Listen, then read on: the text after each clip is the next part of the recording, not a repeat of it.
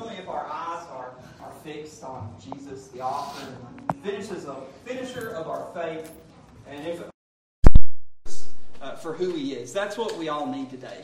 We need to see see Christ and see God uh, for who He is. Uh, so we're going to sing kind of a special version of "Open the Eyes of My Heart, Lord." Uh, the song, the, the lyrics will be on the screen, so if you guys want to sing along with us, you're, you're more than welcome to.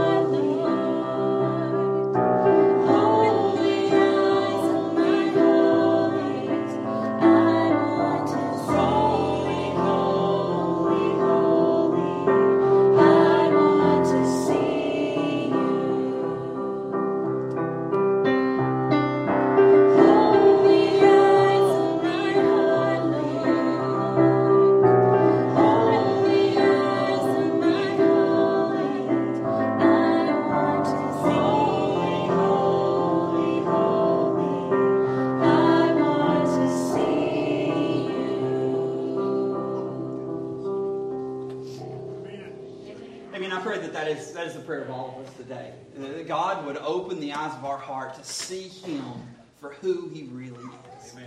Um, let's go ahead and take a time of fellowship before we get to the sermon today.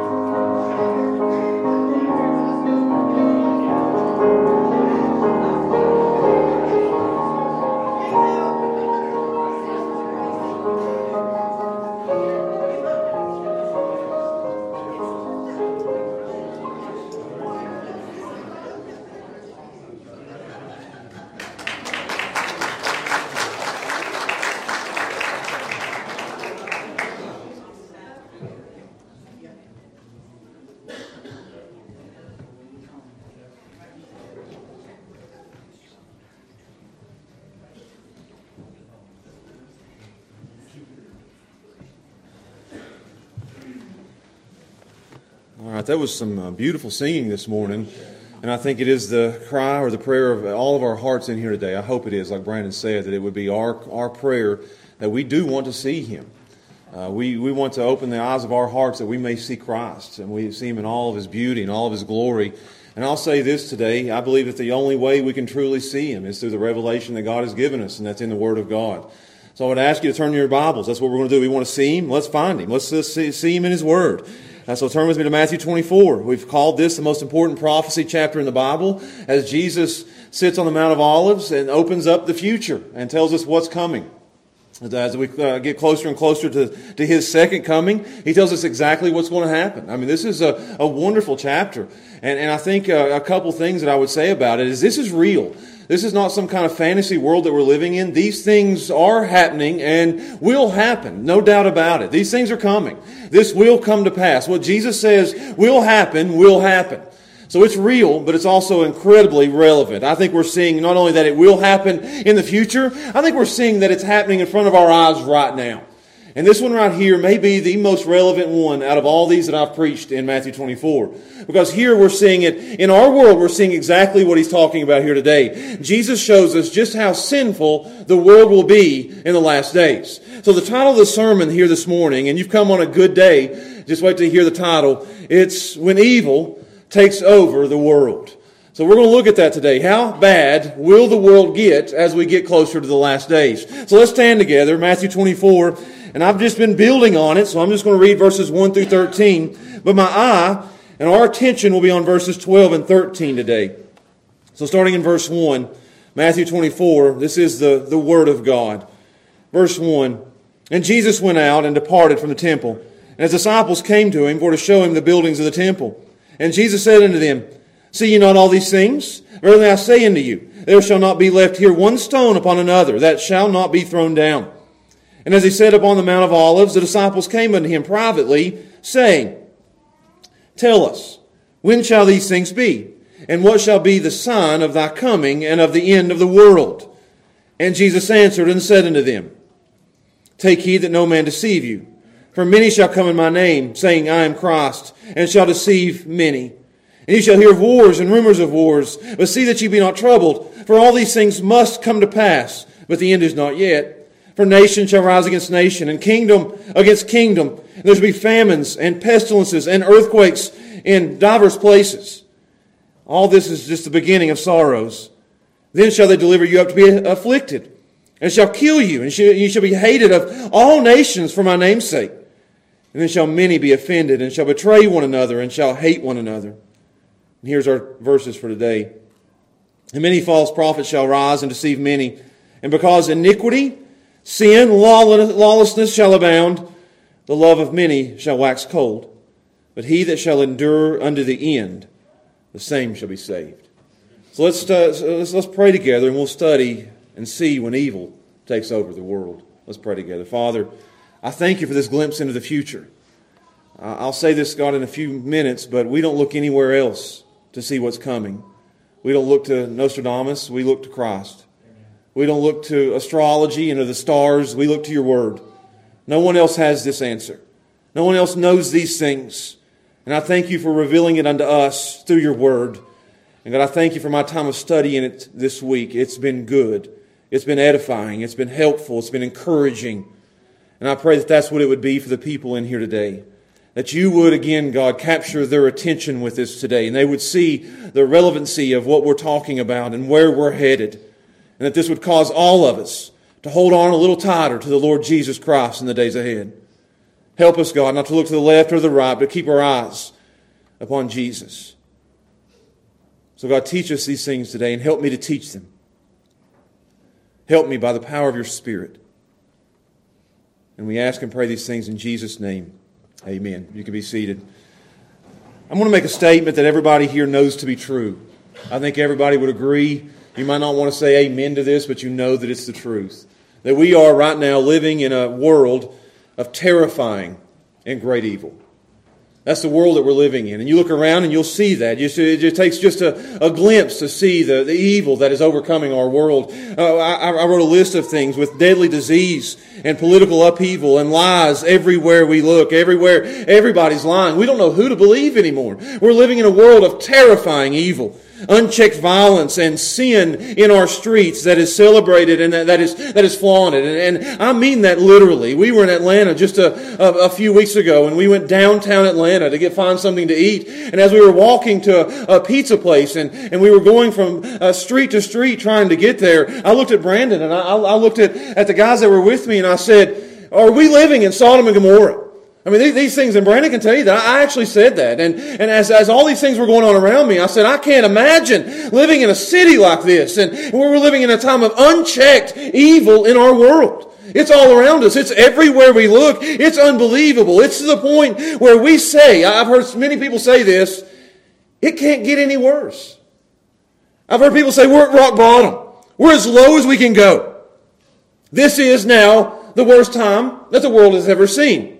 I've heard that, and and and, and it, it may be true. We're living in a in a really terrible time of, of wickedness and evil and, and debauchery. That's that's the world we're living in. But I want to say to you today what Jesus says in, in this verse, that we ain't seen nothing yet.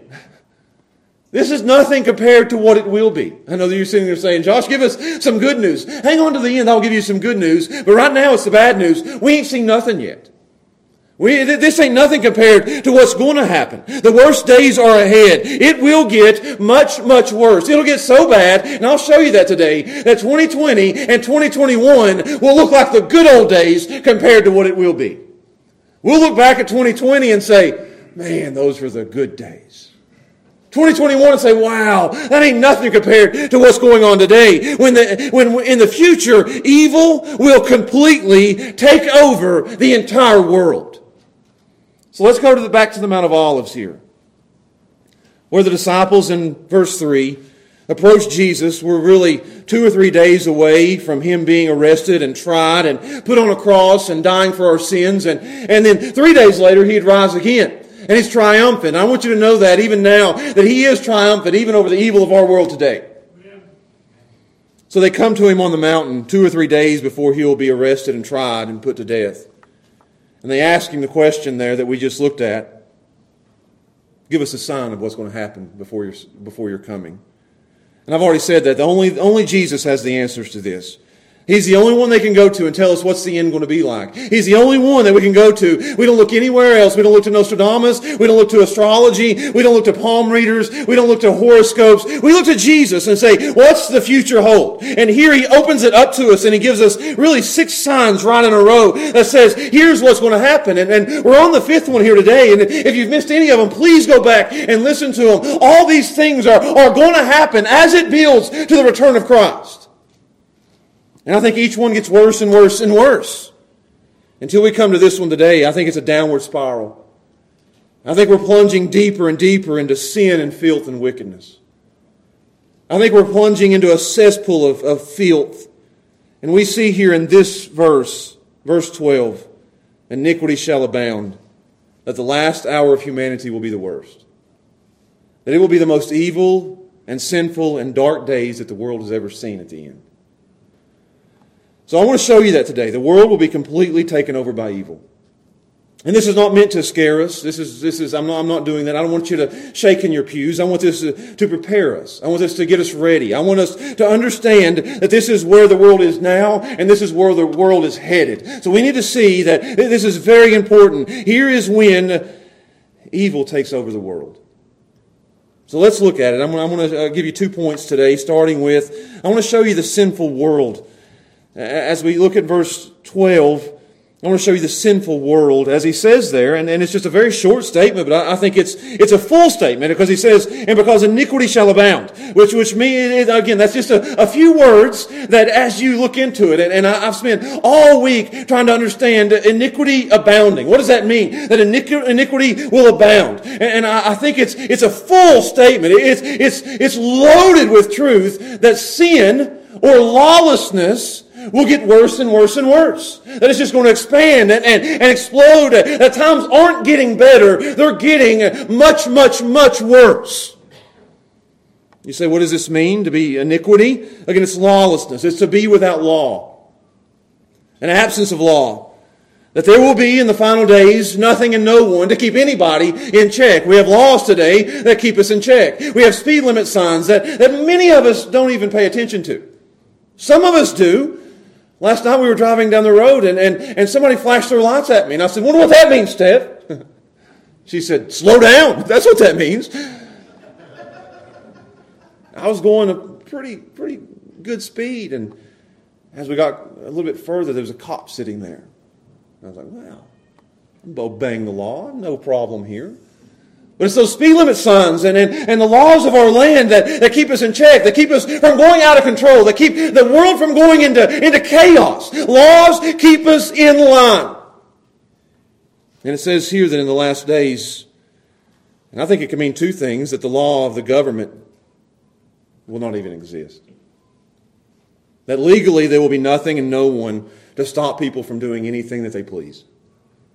I think this can also mean that it's not just the law of the government, but the law of God. That, that morally, which is the Ten Commandments we were talking about in Sunday school this morning, that God has given us to, to abide by. And, and those Ten Commandments that keep us in check, and keep us from going to the right or to the left, and keep us walking the straight and narrow road. And, and, and those laws that, that we even obey now, that we have, have no other idols, and we don't take the Lord's name in vain, and we keep His Sabbath holy, and, and we honor our mother and father, and we don't, we don't murder, and we don't, we don't steal, and, and we all these things, we don't commit adultery. Adultery. We don't covet. We're not jealous. All these things that keep us in line, that in the last days there will be nothing to keep anyone in line. No laws of the government, no laws of God. It will be completely and totally anarchy. Everybody doing what's right in their own eyes, as they please. Anything goes, throwing their fist up at, at the government and at God. We do whatever we want to do, and this will get worse and worse and worse, and we're seeing it already today. It's all around us. Morally, people are doing whatever they want to do, and they flaunt the laws of the government. We're headed in this direction. It will increase. It will multiply. It'll come to, this word means that, to the fullest of measure. Like we're filling a cup with sin, and it's going to overflow into the wrath of God upon the world. Second Timothy three says evil men and seducers will get worse and worse and worse until it becomes an explosion of evil all over the world. Verse eight says it'll be like birth pains. Again, I've said this every week, but like a pregnancy, it starts out light and it gets really, really difficult at the end. That's what it's going to be. It'll increase in intensity. It'll escalate. It'll get out of control. Romans one gives us a picture of this. I want you to turn there with me. I'm not going to read the whole chapter. I thought about it. But I got a lot we want to cover today. I want to show you how evil escalates in a world.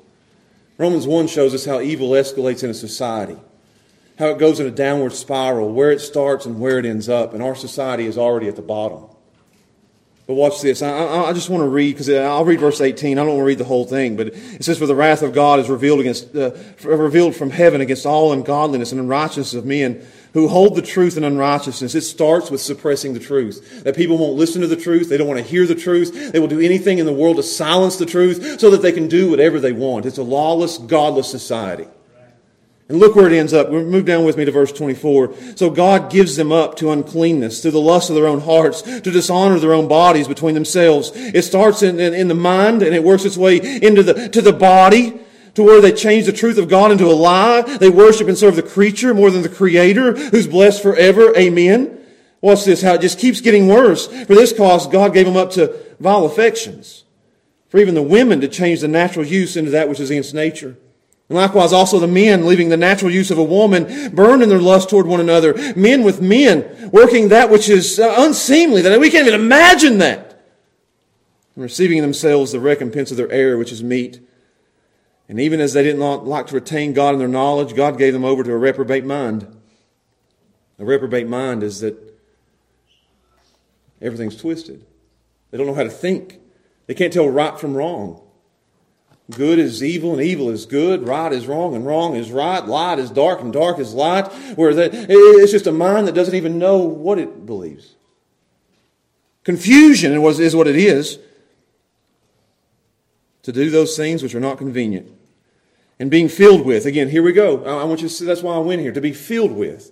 That that cup, it's increasing and it's it's filling up in our world. That evil and iniquity just keeps pouring into this cup and it's going to overflow. And watch what it says with. What's it overflowing with? "Being filled with all unrighteousness and fornication and wickedness and covetousness and maliciousness and envy and murder and debate and deceit and malignity and whisperers and backbiters and hateful haters of God, despiteful, proud, boasters," people that invent the unimaginable evil things, disobedient to parents. It's a lawless society.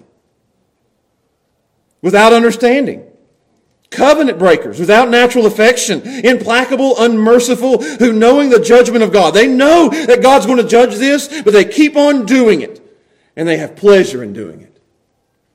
Does that not describe our society? But Matthew twenty-four, and you can go back there. isn't talking about one society or one nation, because this is the direction that most nations go. This is talking about the entire world going in this downward spiral. The whole globe. Global lawlessness, worldwide rebellion, where it will become not one nation rebelling against God, like America is rebelling against God today. It will become every nation around the globe rebelling against God. An outbreak of evil like we've never seen. We've seen one nation here and one nation there, maybe Rome or, or another nation here, but this will be everybody. It, it'll explode. It'll be worse than Noah's day, where in Genesis six it said, "And God saw the wickedness of man was great on the earth, and that every imagination of the thoughts of his heart was only evil continually." It'll be worse than that. And what did God do to that generation of people? It'll be worse than Sodom and Gomorrah. And what did God do to them? It'll be worse than Rome in the New Testament. It'll be worse than, than the dark ages that we went through. It'll be worse than, than what we're living in today. It will be the worst and most sinful time that the world has ever, ever seen. It'll be a tidal wave of filth and evil and sin like nobody has ever seen before. It will literally be hell on earth. All hell will break loose on earth. You say, "Josh, how bad will it be?" I'm so glad you asked that. Where are we going now? Let's go to Revelation. Revelation chapter nine. Matthew twenty-four has made my understanding of Revelation so, so much better. I love how you tie these two things together. And we're just going to read through Revelation nine. And I want to show you how bad it's going to get. And this description shows us a world overrun with evil. It's serious. It's terrifying. If you scare easy, this is scarier than any movie that you can watch on Halloween. You with me? My kids say, "Let's watch a Halloween movie." I say, "Let's read Revelation." Preacher's kids, right? That's what this is. I'm just going to read through it. We've, we've done this before. I, I, I know you guys knew I was going here. Revelation nine. There's twenty-one verses. Buckle up. Hang on to your seats. Pin your wigs down. Verse one, "And the fifth angel sounded, and I saw a star fall from heaven unto the earth." Who's this star? It's Satan. The Bible calls him the day star, the son of the morning, who fell like lightning. Satan falls to the earth. And to him was given the key of the bottomless pit. He's given a key, which, which means he doesn't have the key. Only Jesus holds the key. So he takes the key off his little keychain and he hands it to Satan and he says, "You can go open the bottomless pit." You say, "What is the bottomless pit?" What, what's this? "Out of the bottomless pit," it's an abyss, "there arose smoke out of the pit." He opens it. As, sm- as a smoke from a great furnace. "And the sun and the air were darkened by reason of the smoke of the pit. And there came out of the smoke locusts upon the earth, and unto them was given power, as the scorpions of the earth have power." You say, "What is coming out?" Out of the pit comes demons. Hang with me. There are demons today. We know a third of the angels fell with Satan.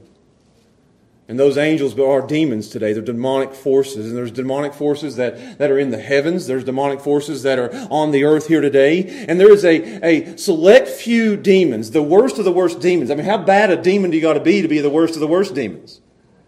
That Jesus has taken and put in a, in a pit. That he's put in a, in a bottomless pit or, or an abyss somewhere, or you could call it a prison, and he has locked it up. Genesis six, there was some, some bad demons going on there, and he locked them up, and there was bad demons that was in those pigs in the New Testament, and he said, he, he, they looked at him and said, "Don't throw us in the pit!" So he put them in the pigs, and they ran off the cliff. Don't throw us in the prison. Locked up, not allowed out.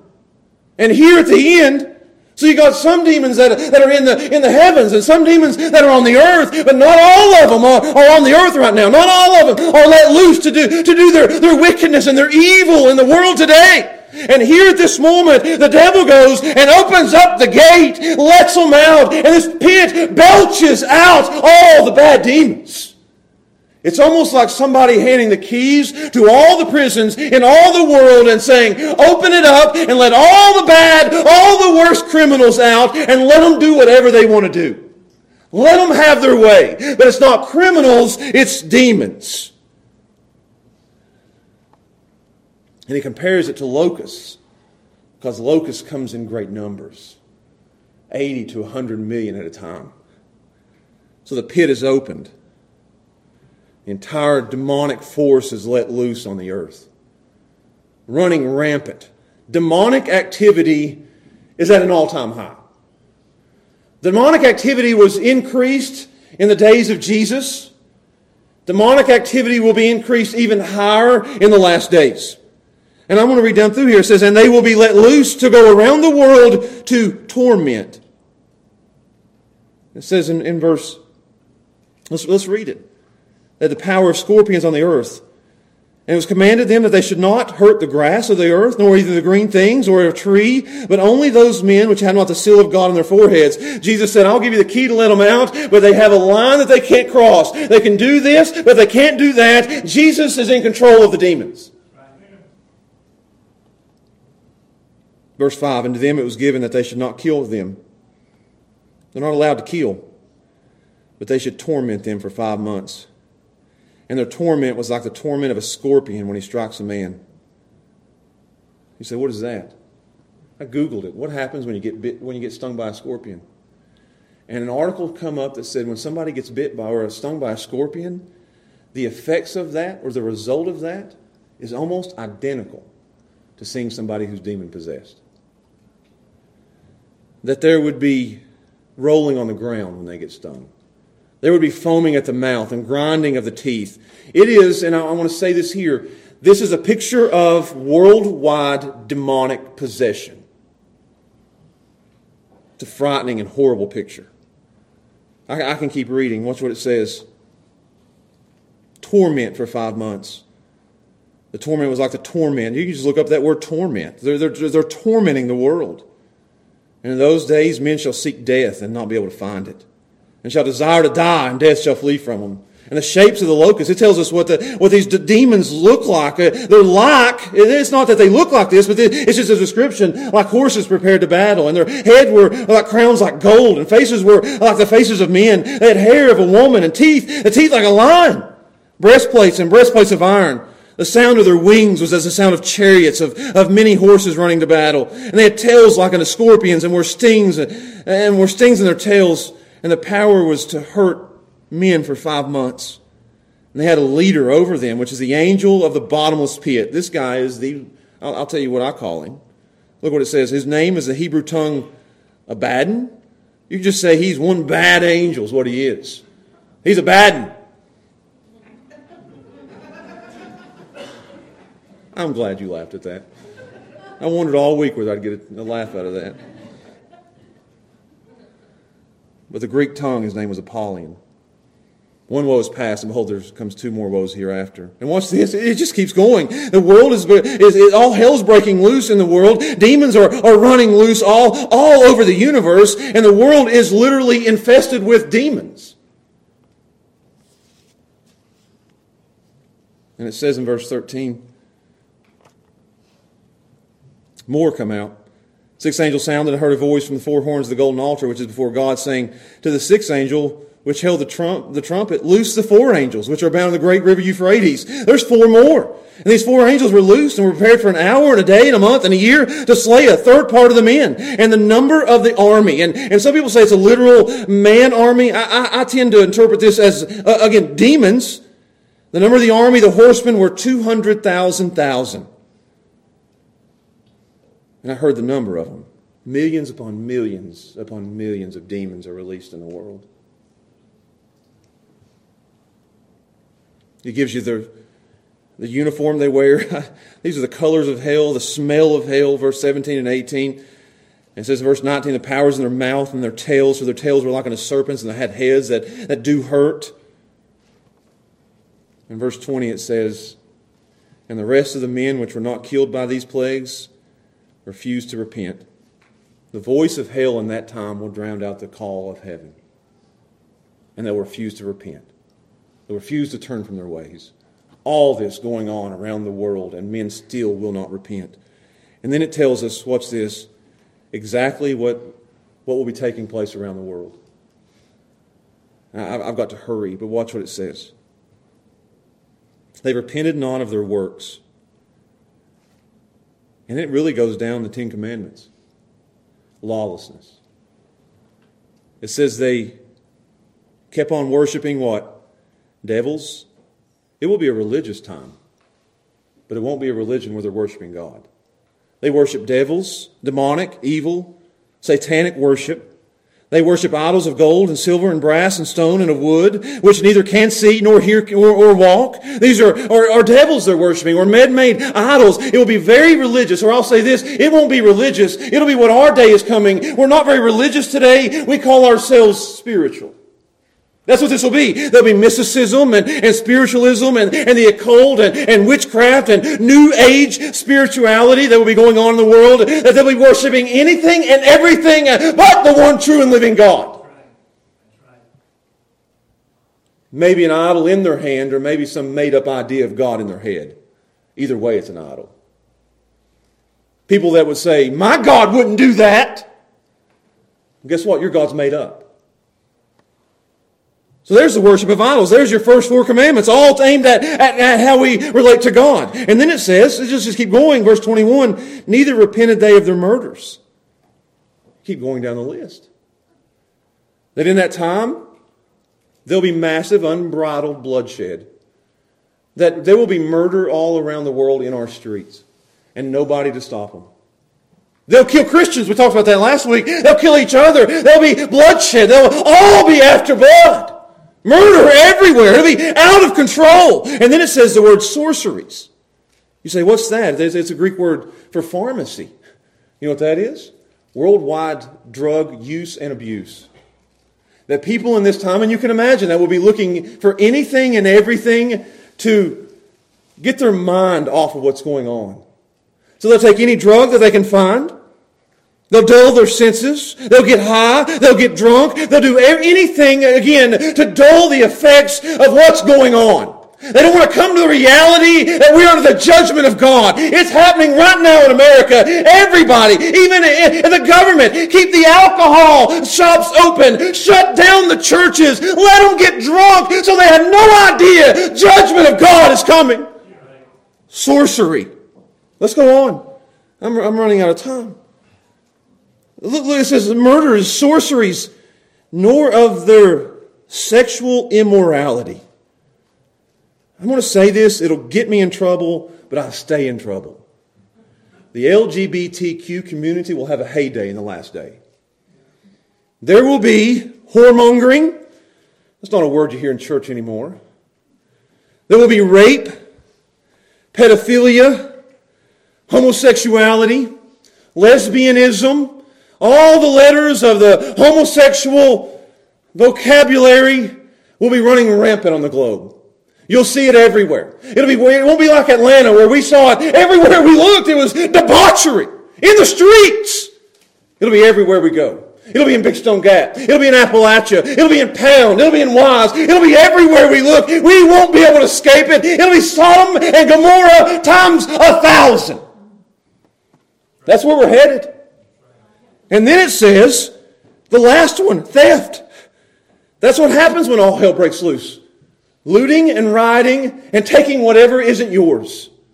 That's what happens. We know that. All hell is breaking loose and somebody wants to go in a store and get a T V. Right? Judgment is falling. Let's carry a T V out. I need a sixty-inch plasma. five K, that's, that's the new thing. I mean, you, you see murder in the streets, sexual debauchery everywhere. I mean, it's all over the place. And you walk out in the streets and, and there's fire and there's a, people laying in the streets and it's just full-scale evil. I can just take whatever I want. I can go to somebody's house. I can go to the store. I can go, I can go kill them and take what they got because I need it because there's a, a famine here. It's just murder and theft and debauchery unlike anything the world has ever seen. Flagrant, flaunted, celebrated. There's probably even going to be parades in the last day for these sins. I said last week they're going to have a holiday because Christians, two witnesses, get killed. Let's give each other presents.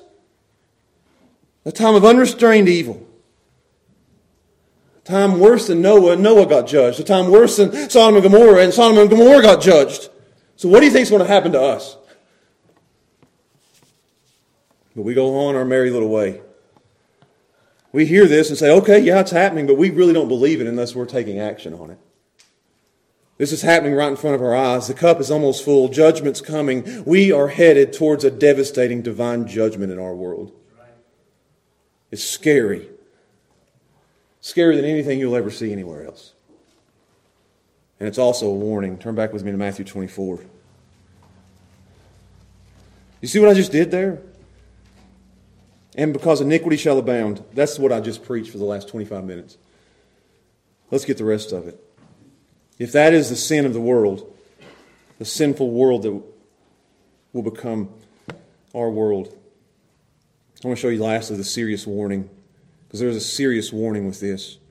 And I've got about thirty minutes to finish another sentence.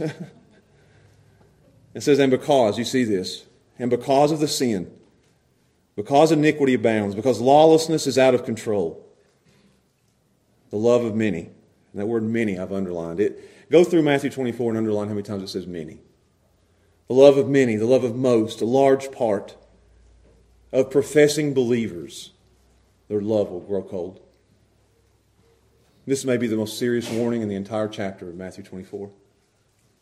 Because it's not what's happening out here. This warning where it says the love of many will grow cold hits right at the hearts of the people sitting in the pews today.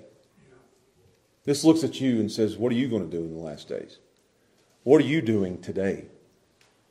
It says the, the love of many, a lot, most, a large part will grow cold.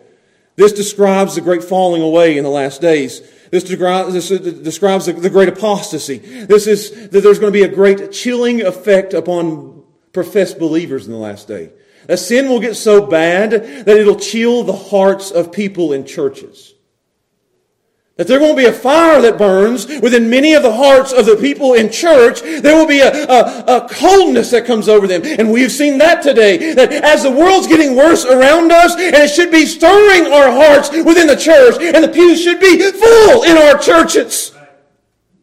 But we're seeing people fall away from church and become colder towards God, and colder towards His Word, and, and colder towards His church. This is what it does. As sin gets worse, our hearts get colder.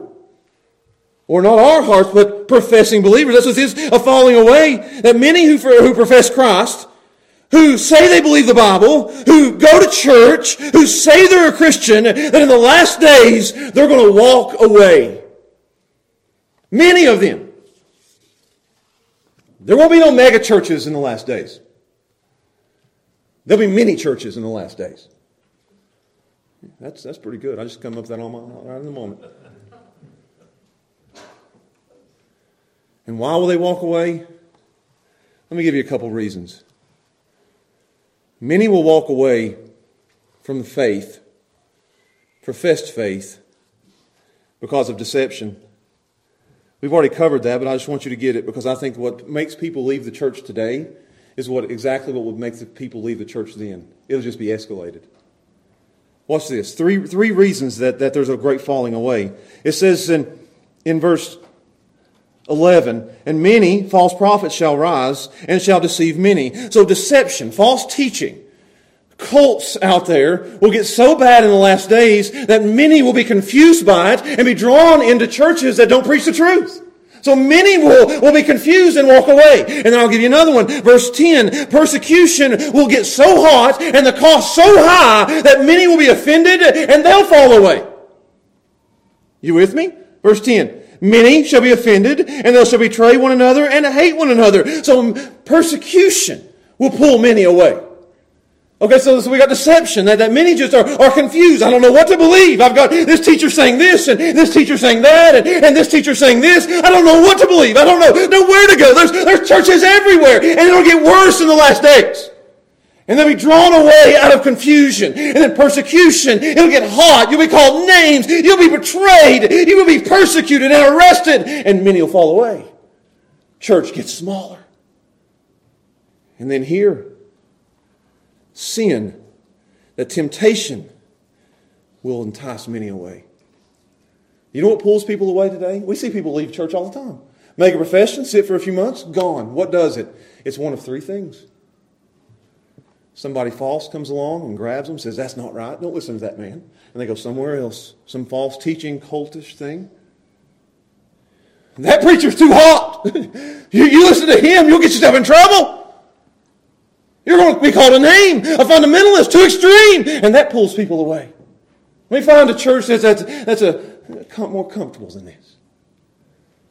Or the most prominent is sin. How many people have you seen leave the church because they got fallen into some sin somewhere? The same thing. That sin will be so rampant and so overwhelming and so alluring, it'll pull many people away. Think of Lot's wife. As the fires were burning down, she turned around because it was so alluring. She was turned to a pillar of salt. Think of Israel as they were leaving Egypt. And they started complaining that we had it better. Let's go back. It's, we had it better there. There's an allure. There's a draw to sin that keeps pulling us away. And as it gets worse around us, and, and, and we see it everywhere, and it's on our T Vs, and it, I mean, I was, I was watching a, a cartoon with Hallie yesterday, and, and I was sitting there, she don't know nothing about it, she just sits there and bounces, she can't understand what they're saying, it's just, and, and I'm sitting there thinking, they're, they're, they're trying to brainwash my little baby! It's evil right there, it's in a cartoon! Cover your ears, baby! Sin is pulling. They pull our children, do they not? It's, it's getting people. It, it, it pulls them out. We see that. Where's this one at? Well, they're, they're out living like this now. Sin pulls. And, and it'll, it, it, it, it will get many, and it has gotten many. This happens all the time. And Jesus said it, it would be so. I, I want to take you to another passage. I, I know I'm, I've got you guys all over the place. But Matthew thirteen. Just, just watch this. I was, I have to read this to you because I was just floored. I've never seen it in this way before, and, and I want you to see it. This is when Jesus is talking about the, the sower and the seed and the ground and, and the different responses you'll have to the gospel. As we throw out the seed of the gospel, it falls on different types of hearts. Now watch this. Verse eighteen says, hear ye therefore the parable of the sower. When anyone hears the word of the kingdom and understands it not, then comes the wicked one and catches it away, that which was sown in his heart. This is when this is he which received the seed by the wayside. This, this is that, that teachers that come along and say, no, you don't believe that. You're confused. You don't understand. That's not right. You see that? I mean, maybe you don't see that one, but keep watching. He that received the seed in the sown place is the same that he that heareth the word, and anon with joy he receives it.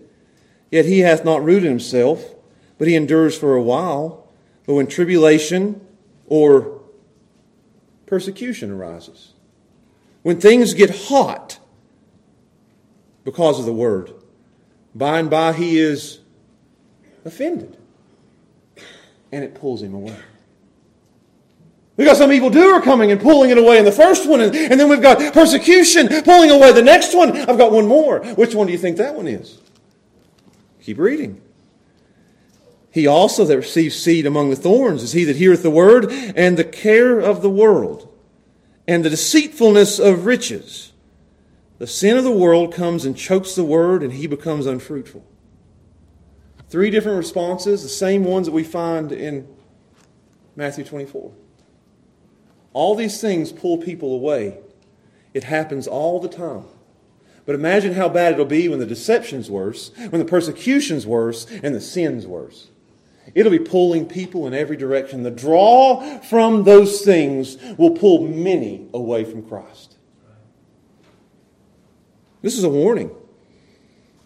Again, the greatest warning of this chapter, I think. Watch out for this. These are the things that's after you. The deception of the world, the persecution of the world, and the sin of the world is doing everything it can to pull people from the church. And it says many will fall away. This is real. You could be feeling that pull now. There is a tug of war going on in our world right now. I see it. I even, I even see it with my own kids, that there's a, there's a pull, and you need to understand that, that there's a pull going on with your heart that's pulling you in the opposite direction. And that pull will get stronger and stronger and stronger in the last days. Sin gets worse, temptation gets worse. So we must now, I'm doing it for my kids now, guard their hearts, guard our home, and guard our church. Don't let deception in the church or in your home. Persecution arises, you're going to have to put your feet in the ground and say, I will not be moved. And we'll talk about it tonight. Don't give an inch towards sin. But I want to show you the last thing here. You say, what do we do? Verse thirteen. And I'll close. It says, but he, this is the contrast. Contrast with the many who are falling away. There's two, two, two directions that we can go. We can fall away with the one crowd, or we can do this, which is what we're called to do, which is what I'm calling you to do today. That as things get worse, deception, persecution, and sin, we all must do this one thing. Look what it says. It's the few. The fake will fall away, they won't last. And departure from the faith is irrefutable evidence that their faith is false. But those who, and I would circle that word. I mean, that, that, that word endure is as good a word as you'll ever find. It's an encouraging word. It's a great word. The word means to abide. Jesus said it, abide in the vine. It means to continue. It means to last. It means to be constant. All the way, it says, to the end. Not to the end of the, of the tribulation or to the end of the world, but to the end of your life. That means that we keep on going, no matter what deception comes our way, no matter what persecution is thrown at us, no matter what sin is out there tempting us, it is those who endure to the end that prove they're really saved. Amen. That's what it says. Continuing, if departure is irrefutable proof that your faith is false, then continuing is irrefutable proof that your faith is real.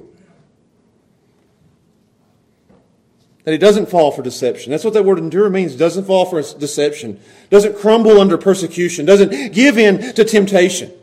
It shows, and I want to, I want to teach you two things here. I've, I've got some time. Number one, we believe in eternal security here. And we believe it because the Bible says it. That, and Christian asked me that. My, my, my youngest boy asked me on Wednesday night. There was a conversation going on in the church about, can you lose your salvation? And Christian walks up to me, and he's got a mouth on him. He's going to talk. He's going to enter himself into the conversation no matter what it's about. And he looked at me and said, what are y'all talking about? I said, we're talking about, can you lose your salvation? And he looked at me right in the face and said, can you lose your salvation? And I looked at him and I said, there ain't no way in this world that we'll ever lose our salvation. We are secure. We believe that. That once you're saved, you're always saved. That He who began a good work in you will finish it. That He is able to keep us from falling. We believe that He's given us eternal life and no man can pluck us out of His hand. That all the Father gives to Jesus, He loses no one. We have eternal security. Amen. But I also believe in the perseverance of the saints. You say, what does this mean? It means that a true Christian's faith, a God-given faith, will endure to the end. That God doesn't give us a faltering faith. That God doesn't give us a, a faith that gives in. That God gives us an enduring faith, an overcoming faith. Fifteen times in Revelation we're told to overcome. God gives us an overcoming faith, a never-giving-in faith, a faith that will never deny Christ, wave a white flag, bow the knee, or take the mark of the beast. We have an enduring faith. The faith that will endure what Romans eight says. Nothing should separate us from the love of God. And it says, shall tribulation, talking about these things, shall distress, shall persecution, shall famine, and nakedness, and peril, and sword to the neck. And he says, no, nothing shall be able to separate us from the love of God, which is in Christ Jesus. Amen. We have a faith that will endure. Let's take it and hit it home to you guys.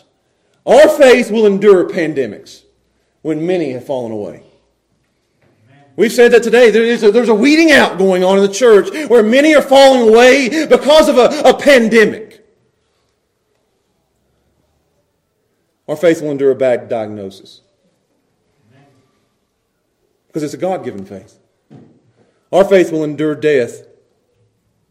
Our faith will endure the worst time in human history when all hell breaks loose on the earth. And those that endure show that they're really saved. Those that fall away show they're not really saved. Think of Shadrach, Meshach, and Abednego. We'll throw you in a furnace. Shadrach. I love that name. Next kid me and Steph have, Shadrach.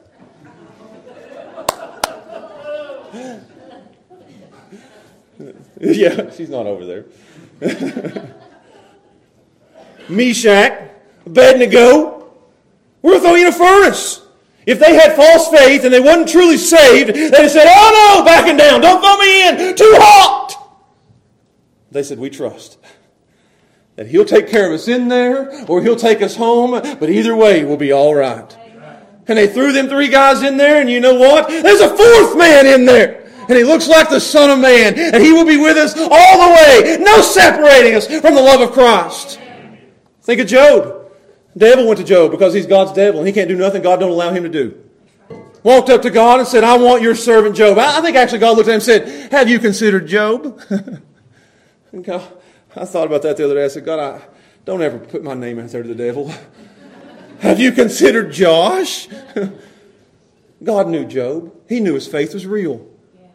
Satan said, you take everything that he has away from him, and I bet you he curses you and dies. God said, uh-uh, I gave him real faith. And that real faith will endure. Right. Took everything away from him but his old, hateful, mean wife. She said, Job, why don't you curse God and die? Job says, naked I came, naked I go, but blessed be the name of God. Amen. He had a faith that endured. I can give you more. Paul. Paul said, I was buffeted with a thorn in the flesh. I was shipwrecked. I was snake bit. I had everything done to me that a Christian could ever have done to them. And at the end of his life, he had his head cut off. And he said, I have finished my race. I finished the course. And now laid up for me is a crown of righteousness, which God shall give me in that day. He finished his race. You get that? That's, it's not about how you start the race. It's about how you... Amen. That's what it's saying here. Those who endure all the way to the end of their life prove that they're saved. We don't back in. We don't give in. We don't back down. We are those who en- endure. Peter, he may have faltered and stumbled, but he didn't fail. John, when he wrote Revelation, ninety-some years old on the island of Patmos in prison, he gave an inch. Had a faith that endured. And I want to show you the one that endured the, the most. The Lord Jesus Christ. He didn't run and hide, did he? No. He didn't find him a safe place. Hebrews twelve says he endured the cross. You, you, you, want, you want to read? I mean, you can go read that. I don't have time to go there now. But it says, looking unto Jesus, the author and the finisher of our faith, who for the joy that was set before him, he endured. Same word that's right here, that, that shall endure to the end. He endured the cross. He continued. He, he kept on. He didn't back away. He didn't find a safe place. He, he didn't throw in, throw, wave the white flag or, or throw in the towel. He endured the cross, despised the shame. And right now, He is sit down at the right hand of the throne of God on high as our example of the ultimate of endurance. Amen. He shows us that Christianity is a faith of endurance. I like that. I told you we would be encouraging. Christianity is a faith of endurance. It's a faith of victory. It's a faith of overcoming. It's a faith of resurrection. Kill me here. But for me to live is Christ, and for me to die is gain. Amen. You can't hurt me. And because of Him and His endurance, when all hell breaks loose here, all heaven breaks loose there. One more passage, Revelation five.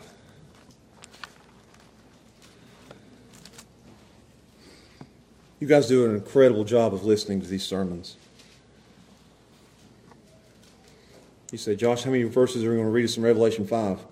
There's fourteen. I want to read all fourteen. Revelation five. And understand, again, in Revelation five, Revelation was written in the nineties, ninety A D, ninety-five A D. The church is persecuted. The church is tiny. The church is many. There's no mega churches. There's no celebrity preachers. There's no Christian bookstore aisles. Christianity seems like it's about to die. The church is about to go away. The leaders are being killed. The members are being martyred. And everything is uncertain. And God gives John a vision of the future. He gives him a heavenly perspective, and he says, you guys better keep on, because this is what you got coming. I saw on the right hand of him, verse one, that sat on the throne. Let me stop right there and tell you the first thing you'll see when you get to heaven. Read Revelation, and I've read Revelation, I bet you, ten times this week, ten times the week before, and I keep noticing one thing over and over, because you have these heaven books that everybody writes, and I saw this person, and I saw this person, and I saw this street, and I saw this wall, and I saw this here, and I saw that there. The first thing you're going to see is the throne, and God sitting on his throne. And I saw on the right hand of him that sat on the throne a book written within, and on the backside sealed with seven seals. And I saw a strong angel proclaiming with a loud voice, almost questioning the crowd, who's worthy to open the book and to loose the seals thereof? It's the deed to earth. And no man in heaven nor in earth, neither under the earth, was able to open the book, and neither to look thereon. And I wept much, because no man was found worthy to open and to read the book, neither to look thereon. And one of the elders saith unto me, weep not. Behold, look at this. There is someone. The Lion of the tribe of Judah, the root of David, hath prevailed. He's overcome. To open the book and to loose the seven seals thereof. And I beheld, and lo, in the midst of the throne, and, and the four beasts in the midst of the elders, stood a lamb, as it had been slain. How did he, how was he victorious? This is not a picture of a lion. This is a picture of a lamb who's been slaughtered. Having seven horns and seven eyes, which are the seven spirits of God sent forth into all the earth. And he came and he took the book out of the right hand of him that sat upon the throne. And when he had taken the book, the four beasts and the four and twenty elders fell down before the Lamb, having every one of them harps and golden vials of old uh, odors, and which are the prayers of the saints. And they all gathered around the overcoming, victorious, prevailing Lamb, and they sung a new song, saying, Thou art worthy to take the book and to open the seals thereof. For Thou wast slain, and You've redeemed us unto God by Thy blood out of every kin- kindred and, and tongue and people and nations, and You've made us unto our God kings and priests, and we shall reign on earth. Amen. He did that. That's what's coming. It's a sinful world now, but oh, oh just wait a, a little while longer. And I beheld, and I heard a voice of many angels round about the throne, and, and the beast and the elders, and the number of them, oh, all these people around the throne are ten thousand times ten thousand, and, and thousands of thousands, millions upon millions of people gathered around the throne. And this is the future. You know who's going to be there. This guy right here. Oh, it's bad here, and it's tough here, and it's terrifying here. But I look into the future, and an overcomer stands here. God's given us an overcoming, enduring, continuing, abiding faith. And one day, I can keep on going, because I know where I'm going to be standing in Revelation five. I'll be one of the millions upon millions upon millions upon millions, and I hope you will be too. We'll be standing around the throne, and what will we be doing? Saying with a loud voice. I'm just preparing to say, loud preacher, I got a lot of loud singing to do when I get in heaven. And what will I be saying? See, I'm going to be there. They may put a knife to my neck someday, but I'm going to be there. They may persecute me and put me in prison, but I'm going to be there. He's given a heavenly perspective of overcomers. And what will we say? You'll say this. Won't be no silent worshipers in heaven. I can't sing very good. I'll just be quiet. No, no, no, no, no, no. You better start. La, la, la, la, la, la. Get it ready. Amen. didn't, didn't plan to do that one. Worthy is the Lamb yes. that was slain to receive power and riches. This is one of those doxologies. Worthy is the Lamb that was slain to receive power and riches and wisdom and strength and honor and glory and blessing and every other word you can come up with. And every creature which was within heaven and on the earth and under the earth and under the sea, and all them heard I saying, blessing and honor and glory and power be unto who? Yeah. Him yeah. that sits on the throne under the Lamb forever and ever and ever and ever. Not because we endured, we overcome, but because he gave us a faith that endured. Amen. It's all unto him. Never look at me, but always look to him. And the four beasts said, Amen. We agree. And the four and twenty elders fell down on their faces, and they worshipped him that liveth forever and ever. They were singing and they were bowing. They were singing and they were bowing. They were singing and they were bowing. What worship there'll be in heaven. That's the heavenly perspective of what's going to happen. And it's not because we overcame, it's because he prevailed. I want you to know that as I close, I call you, everyone in here today, that because of what we see here, that every one of us need to endure to the end. I call you today to endurance. I call you today to continue. That in a world full of sin and deception and opposition, that you would keep your eyes on Christ and don't waver to the right or to the left, looking unto Jesus, the author and the finisher of our faith. Looking unto him. Put the blinders on. And don't look to the sin, and don't look to the deception, and don't pay attention to the persecution. But when you live your life, keep looking to Christ. Keep your eyes on him. Keep your focus on him. Love him. Don't let your love grow cold because of the sin of the world. Keep your eyes on Christ. Church, that's what I'm here to do. A good preacher will tell you, keep your eyes on Christ. A good preacher will say, a good church will say, keep your eyes on Christ. A good father will tell his family and his, his children as they get, they get pulled away, keep your eyes on Christ. Keep your eyes on Christ. Don't, don't, don't go in any other direction. Don't, don't swerve that way or this way. Keep your eyes on Christ. I'm telling you today, Christians in the church, keep your eyes on Christ. That's how you'll endure. Amen. And for those in here who aren't saved, I'm telling you to look to Christ. We've looked, and we keep looking. You that's never looked, with the eyes of faith, I pray that you'd look to him who was slain. Amen. Who went to a cross and died in our place. Who overcame death, hell, demonic forces, and your sin, so that you could be saved.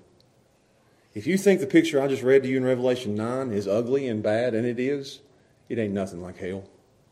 Hell will be exponentially worse than that. And Jesus gave you a way of escape. And that way of escape is by putting your faith in him. It's the only way out. Jesus prevailed. Jesus has overcome. And I offer you today, sitting in, in this room, I offer you today salvation. Open arms of Jesus. Mercy and grace and forgiveness. Ready to receive anyone and everyone who comes to him by faith. Amen. He will turn away no one. And you won't have to worry a thing about this old sinful world, because you'll have heaven to wait for. Yes. Put your faith in Christ today. Let's pray. Father, we thank you for your word that reveals unto us your Son. I said that just the other night as I was preaching. I'm so thankful for the church that is the house of God, where we can come and we can open up the Bible, which is the Word of God. And as we open the Bible, we find the Lord Jesus Christ, who is the Son of God. And I pray that this church would continue to be these things in the final days. And we may, we may become a mini church. We may have many that fall away. And I pray that we don't. God, I pray that the faith of the people in this church is real. Amen. I pray that they'll endure. Give them enduring faith, continuing faith, overcoming faith, abiding faith, all the way to the end, all the way to the last breath, whether it's with a knife to their throat or in a prison somewhere or just in a hospital bed as they take their last breath, that to their last breath they would have their faith and their eyes in Christ. I pray that, God, please. I pray that you wouldn't let anyone swerve, that you wouldn't let anybody get their eyes on sin or deception or, or uh, the persecution of the world would pull them away. But God, please keep Keep, keep, keep our people, please, please. And there are many here, I know it, I see it easily. I mean, it's just, it's just so clear that many are pulled today. Please, God, keep them. Kids are being pulled, teenagers are being pulled. Keep them, please. Don't let them fall away, please. And for those here today, God, that are lost, I pray that you'd save them. That today, by the power of your Spirit, through the preaching of your word, that you would change their heart. They'd put their faith in you for the very first time. And they would know what it is to have overcoming faith. Thank you for this time in your word. Even the hard stuff we need. And we ask and pray these things in Jesus' name. Amen.